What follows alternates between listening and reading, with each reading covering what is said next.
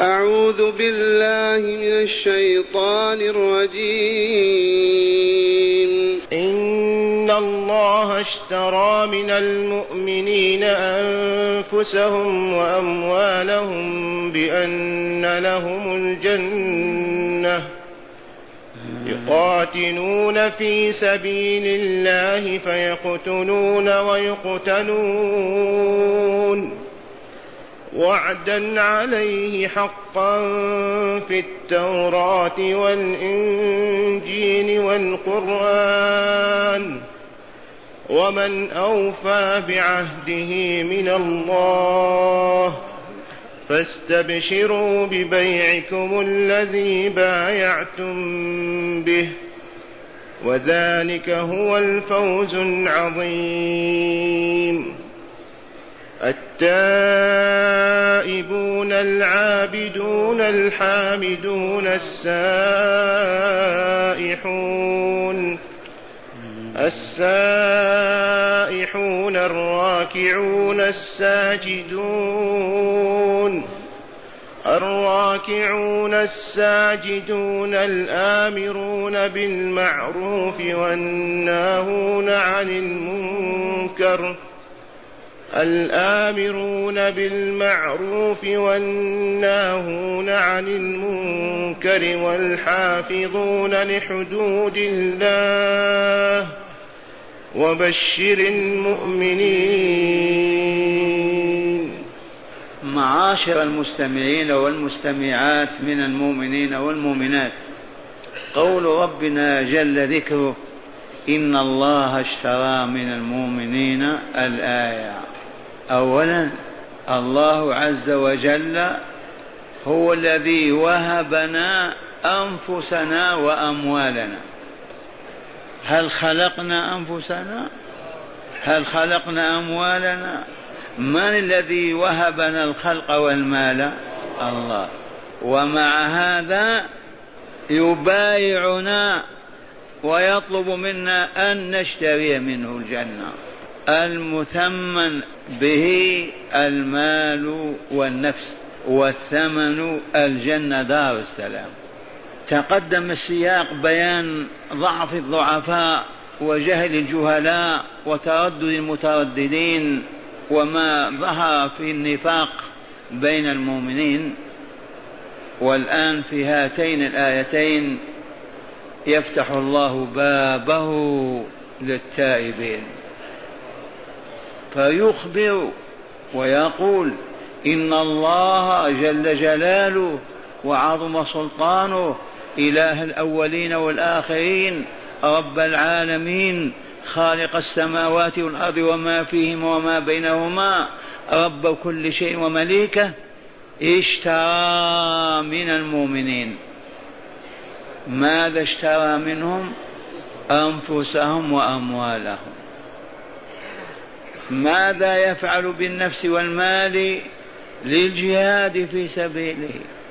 من أجل أن يجاهدوا الكفر والمشركين حتى يؤمنوا ويعبدوا الله رب العالمين. اشترى من المؤمنين الصادقين في إيمانهم. كملوا فيه والذين سيأتي بيانهم مفصلا في تسع صفات حتى نعرف من هم المؤمنون.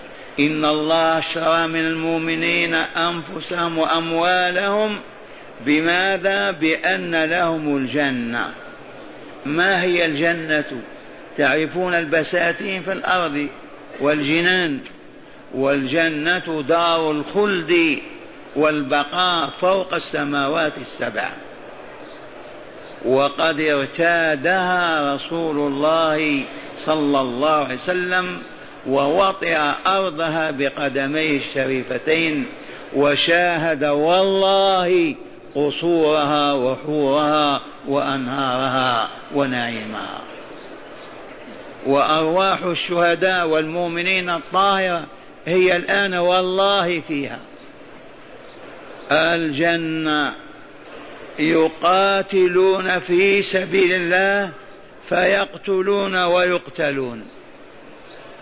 يقاتلون في سبيل الله فيقتلون الكفار والمشركين ويقتلون. فالقاتل والمقتول كلهم في الجنة. إذ من الجائز أن المجاهد يقتل ولا يقتل. لو كان كل من دخل الجهاد قتل من يجاهد؟ فيقتلون المشركين ويقتلونهم أيضا. والكل أهل الجنة لأن الله اشترى منهم أنفسهم وأموالهم. فالمؤمنون أصحاب الصفات التسع المؤمنون الصادقون تبايعوا مع الله واشترى منهم أموالهم وأنفسهم بمقابل ألا وهو الجنة. الجنة هي الثمن. ومن فضله علينا أن أنفسنا وأموالنا عطية منه وهبة هو الذي وهبنا أنفسنا وأموالنا. ومع هذا تكرما وإحسانا يشتري منا النفس والمال. والنفس والمال بهما يتم الجهاد. لا جهاد بدون مال ولا جهاد بدون نفس تقاتل في سبيل الله. أمر ضروري لا يشك فيه ذو عقل. لا بد من العتاد الحرب والسلاح ولا بد من الزاد والطعام ولا بد من الرجال والفحول يقاتلون في سبيل الله. بأن لهم الجنة يقاتلون من؟ المشركين والكافرين. في سبيل من؟ في سبيل الله. ما سبيل الله؟ الموصل إلى رضاه إلى النزول بجواره في الملكوت الأعلى. سبيل الله هي الإسلام من أجل أن يعبد الله وحده في الأرض ولا يعبد معه غيره. إذ هو خلق الخلق كلهم من أجله أي من أجل أن يعبدوه. فلما استهواهم الشيطان وعبث بعقولهم وعبدوا الشياطين وتركوا الخالق إذا هيا نجاهدهم حتى يرجعوا إلى الحق ويتوبوا إلى الرشد ويعبدوا خالقهم الذي من أجل عبادته خلقهم. إذ قال تعالى في كتابه العزيز وما خلقت الجن والإنس إلا ليعبدون قال إن الله اشترى من المؤمنين أنفسهم وأموالهم بأي ثمن بالجنة بأن لهم الجنة. يقاتلون في سبيل الله بأموالهم وأنفسهم فيقتلون. وعد الله حقا. هذه البيعة تمت بوعد من الله عز وجل وسجلها في أعظم الكتب الإلهية. ما هي في صك واحد مكتوبة في ثلاثة كتب في التوراة والإنجيل والقرآن العظيم. فاطمئن يا عبد الله إلى صدق هذا الوعد فإنه مدون في أعظم الكتب الإلهية في التوراة التي أنزلها على موسى والإنجيل الذي أنزله على عيسى والفرقان القرآن الذي أنزل على خاتمهم وإمامهم سيدنا محمد صلى الله عليه وسلم. في التوراة والإنجيل والقرآن ثم قال تعالى ومن أوفى بعهده من الله والله لا أحد. ومن أوفى بعهده من الله والله لا أحد أبدا. لأن الإنسان عاجز ما يقدر على أن يوفي. أما القوي القدير الذي بيده كل شيء ويقول الشيء كن فيكون كيف يخلف وعده. فأبشروا أيها المؤمنون المقاتلون في سبيل الله. ومن أوفى بعهد من الله يا عباد الله لا أحد. إذا فاستبشروا ببيعكم الذي بايعتم به. افرحوا. استبشروا فلتتهلل وجوهكم بالبشر والطلاقة ويظهر عليها المسر والفرح بهذه الصفقة التجارية العظيمة التي لا نظير لها. يهبنا أنفسنا وأموالنا ويساوي منافيها ويشتريها منا بأعظم شيء ألا بالجنة دار السلام. ثم قال تعالى ذلك هو الفوز العظيم. هذا هو الفوز العظيم. وهو الجنة دار السلام. أي فوز أعظم من هذا؟ والفوز كما علمتم دائما النجاة من النار ودخول الجنة دار الأبرار. النجاة من المرهوب والظفر بالمطلوب المحبوب. ذلك هو الفوز العظيم. من هؤلاء الذين تمت الصفقة بينهم وبين ربهم؟ ننظر هل نحن منهم؟ هيا انظر الشاشة القرآنية تسع صور تشاهدها. كلما تجد الصورة تنطبق عليك قل الحمد لله وافرح واستبشر. أولا التائبون. إلى من؟ إلى الله. الراجعون إليه في كل شؤون حياتهم. لا يعرفون مرجعا يرجعون إليه إلا الله. التائبون من ذنوبهم مهما كانت عائدون تائبون إلى ربهم. حتى ما يبقى في قلوبهم دخن ولا نزع ولا ولا من شأن أن يبغض الله فيهم. التائبون. ثانيا العابدون. الذين يعبدون الله الليل والنهار بحبه وتعظيمه وطاعته وطاعة رسوله في كل ما يأمران به وينهيان عنه طول الحياة. العابدون دائما وأبدا. لا يفارقون العباد بحال من الأحوال وهي طاعة الله ورسوله مع تعظيم الله وإجلاله وإكباره والذلة له والتطامن والخشوع بين يديه عز وجل. العابدون ثالث الصفات الساء الحامدون. الحامدون لمن؟ لله تعالى. كيف يحمدونه دائما كلمة الحمد لله. كيف حالك؟ الحمد لله. من أنت؟ كيف وصلت؟ الحمد لله. لا يفارقهم حمد الله عز وجل. أكلوا شربوا ركبوا نزلوا صحوا مرضوا أعطوا أخذوا دائما الحمد لله. وعرفت هذه الأمة في الكتب السابقة بالأمة الحمد أو بالحمادين. لا يفارق أفواهنا كلمة الحمد لله. الحمد لله على كل حال. الحامدون رابعا السائحون. والسياحة هنا لها معنيان. سياحة هي الصوم. الصائمون سائحون لا يأكلون ولا يشربون كالسائح في البراري. الصائم سائح لا يتغدى ولا يفطر ولا يكسر جوعه ولا طول النهار. كالسائح ولا لا. ثانيا السائحون في سبيل الله المجاهدون الطالبون للعلم الطالبون للهدى الناصرون لدعوة الله. كل من ساح في طلب رضا الله فهو سائح في سبيل الله.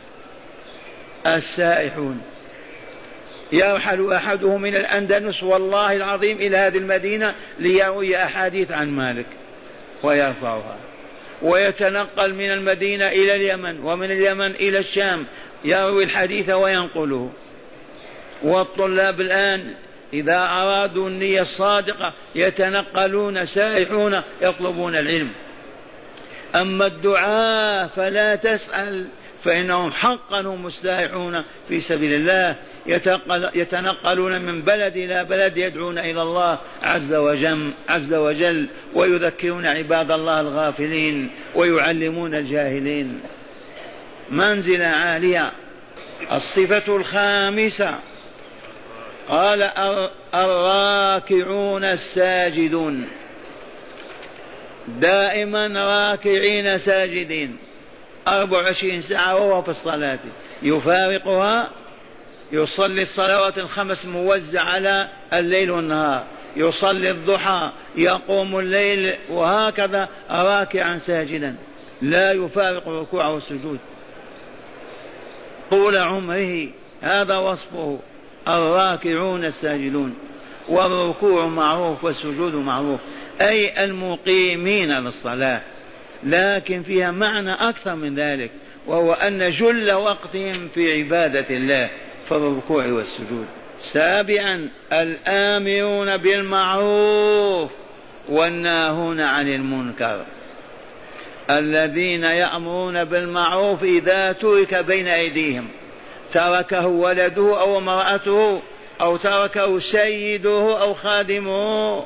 يقول يا بني يا سيدي لا تفعل هذا أو افعل كذا وكذا.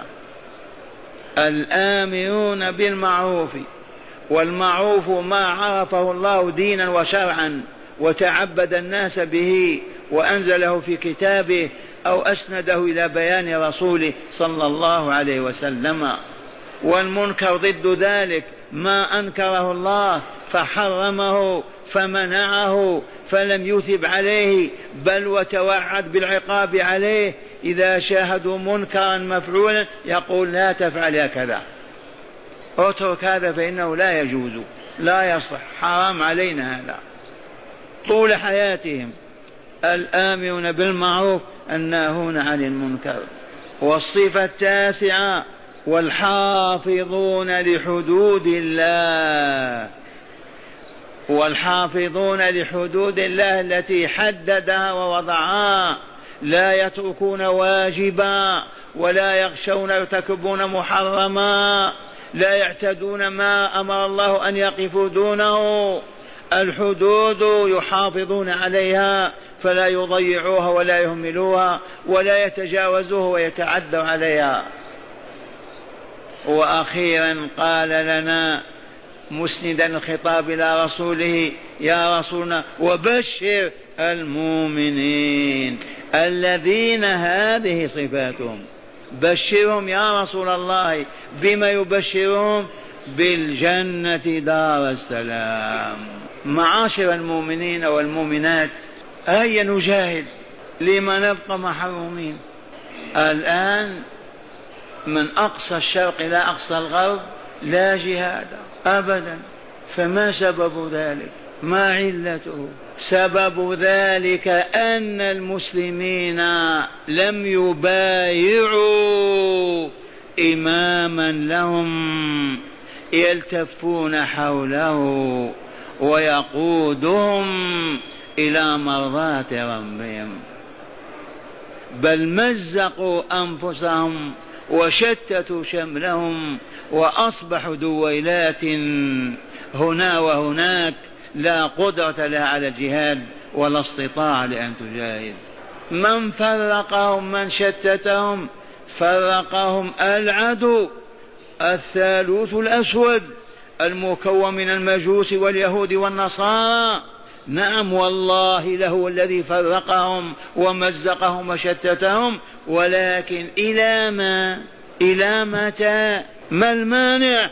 أن يجتمع دول المسلمين في الروضة الشريفة هذه ويعلنون عن بيعتهم لإمام لهم ليقودهم إلى رضا ربهم وسعادتهم في الدنيا والآخرة. من يمنع؟ فإذا لم يتم بيعة إمام للمسلمين ويلتفون حوله لا جهاد. ما يستطيع أن يجاهد. ما يقوى على أن يقاتل في سبيل الله. هل تستطيع دولة من الدول الإسلامية أن ترسي سفنها الحربية أمام بريطانيا وتواصلها تدخلون في الإسلام أو ندخل لننشر الإسلام بين بين إخوانكم وأهليكم؟ رفضتم السيف بيننا وبينكم. نستطيع دعنا من بريطانيا ألمانيا أسبانيا فرنسا. نوصي سفننا ونجري السفارة بيننا. تدخلون في رحمة الله. جينا لإنقاذكم من النار والخلود فيها. جينا لإنقاذكم من الخبث والشر والظلم والفساد. جئنا لنطهركم ولنجمع قلوبكم على عبادة الله. افتحوا الباب لنا ادخلوا في رحمة الله. فإن قالوا نعم دخلنا ونشرنا النور والهداية بينهم. قالوا ما نستطيع أن نتنازع عن ديننا إلى دينكم. إذا ندخل لنعلمكم ونبين لكم الطريق إلى الله لتؤمنوا وتسلموا. فإن قالوا نعم دخلوا تحت ذمتنا وأصبحوا تابعين لنا وننشر الهدى بينهم. أربعة وعشرين ساعة والناس يدخلون في رحمة الله. رفضوا لا, نقا... لا نقبل إسلام ولا من يعرض علينا. السيف هو الحد الفاصل. نقاتلهم فنقتل رجالهم ويدخل أطفالهم ونساءهم في رحمة الله ويصبحون من أهل الإيمان والإسلام. كما فعل أصحاب رسول الله وأولادهم وأحفادهم ثلاثمائة سنة. كيف نشروا الإسلام؟ إذا فهل يجوز لجماعة من الجماعات أن تتحزب وتتكون وتقول نجاهد في سبيل الله؟ أفتونا يرحمكم الله. يجوز. والله لا الذي لا يرغب ما يجوز. عبث وعبث وباطل وله. مجموعة خمسة آلاف عشر آلاف كانوا ثلاثين ألف يغزون دول بأيديهم ثم هل يستطيعون أن يقاتلوا وهم مفرقون مشتتون؟ لا يجوز القتال في سبيل الله إلا تحت راية لا إله إلا الله محمد رسول الله والإمام إمام المسلمين هو الذي يقودنا أو نائبه أو من وكله بنا. أما هذه التطرفات والتخبطات والشطحات في شبيبة المسلمين من كذا إلى كذا الجهاد الجهاد فوالله لأعمال عبث وباطل وسخرية. ولن تنتج لهم إلا الخراب والدمار. لأنها ليست على الحق ليست من الإسلام في شيء. كيف نقاتل إخواننا المسلمين؟ لأن الحكام كفروا أعلنوا عن كفرهم. أرتدوا قالوا نحن يهود ونصارى تركوا الصلاة سبوا الله والرسول كيف كفروا. قالوا والعلماء سكتوا ورضوا بكفرهم فهم كافرون. والأمة إذا لم تنضم إلينا وتقاتل معنا كافرة. هيا نقتل كل كل موجود. فما هي النتائج؟ سخرية وعبث وباطل ومنكر. والله مشهد. يا شبيبة الإسلام يا من يريدون نور الله يتدفق على الأرض اعبدوا الله عز وجل وطهروا قلوب إخوانكم من الشرك والشك وهذبوا أخلاقهم وآدابهم يوما بعد يوم وإذا الأمة كلها ربانية. إذا رفعت تكف أكف إلى الله ما ردها أبدا. ويومها الحاكم يسلم والعلماء يستجيبون. أما إخوانكم في الدعاء والخبث والربا والزنا والخيانة والباطل والكذب وترك الصلاة والجرائم كلها والخرافات والضلالة وأنتم تريدون أن تجاهدوا وتقاتلون المسلمين. هذا عمى هذا ضلال ما فوقه ضلال. وهذا كلامنا قلنا من خمسين سنة ما هو جديد أبدا. لكن القلوب منصرفة لأن الشياطين تعبث بالقلوب وتسخرها. إخواننا في فلسطين إلى الآن نقول من أربعة وخمسين خمسة وأربعين سنة يا عرب يا مسلمون اقبلوا هذه القسمة التي قسمتها الأمم لأنكم مستعمرون ومستغلون ارضوا بهذه القسمة وأعطوا لإخوانكم هذه الأرض. وربوهم وعلموهم وهذبوهم وأدخلوهم في رحمة الله فإذا استنارت قلوبهم وأبصارهم وأصبحوا أمة صالحة سوف يفتح الله على يديهم. رفضوا أبدا. ما نرضى بالقسمة. ما نرضى. أنتم مستعمرون مقسمون. من قسمكم؟ ما أنتم مقسمون؟ قطع قطع أكثر من أربعين قطعة ارضوا بهذه القطعة ترفعوا وتكبروا وقالوا الشيطان يعبث بهم والآن راضوا بالقسمة. أرادوا بالقسمة هيا. عميان لا يبصرون. اجمعوا إخوانكم وضعوا العلماء بين أيديهم ودفقوا عليهم المال والراحة وطهروا قلوبهم وأقيموا الدين بينهم ليصبح أولياء الله ما هو استقلال مزيف كاستقلالاتكم؟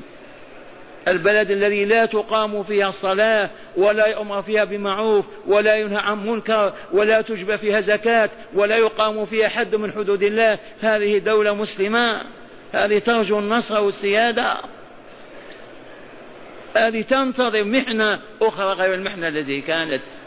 وهذا الذي نقوله والله يشهد إن العالم الإسلامي ينتظر محنة أص أعظم من محنة الاستعمار السابق. لماذا استقلوا وأبوا أن يذكروا الله؟ استقلوا ورفضوا دين الله وأبوا أن يقيموا شرعه وهم أحرار في ذلك. وانتشر الشر والفساد والباطل.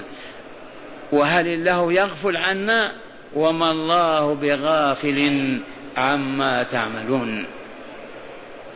خلاصة القول الجهاد الذي في هذه الآيات والذي بعنا فيه أنفسنا وأموالنا يكون تحت راية لا إله إلا الله وكلمتنا واحدة وبيعتنا لإمام واحد ويقودنا على منهج الله عز وجل العام الأعوام.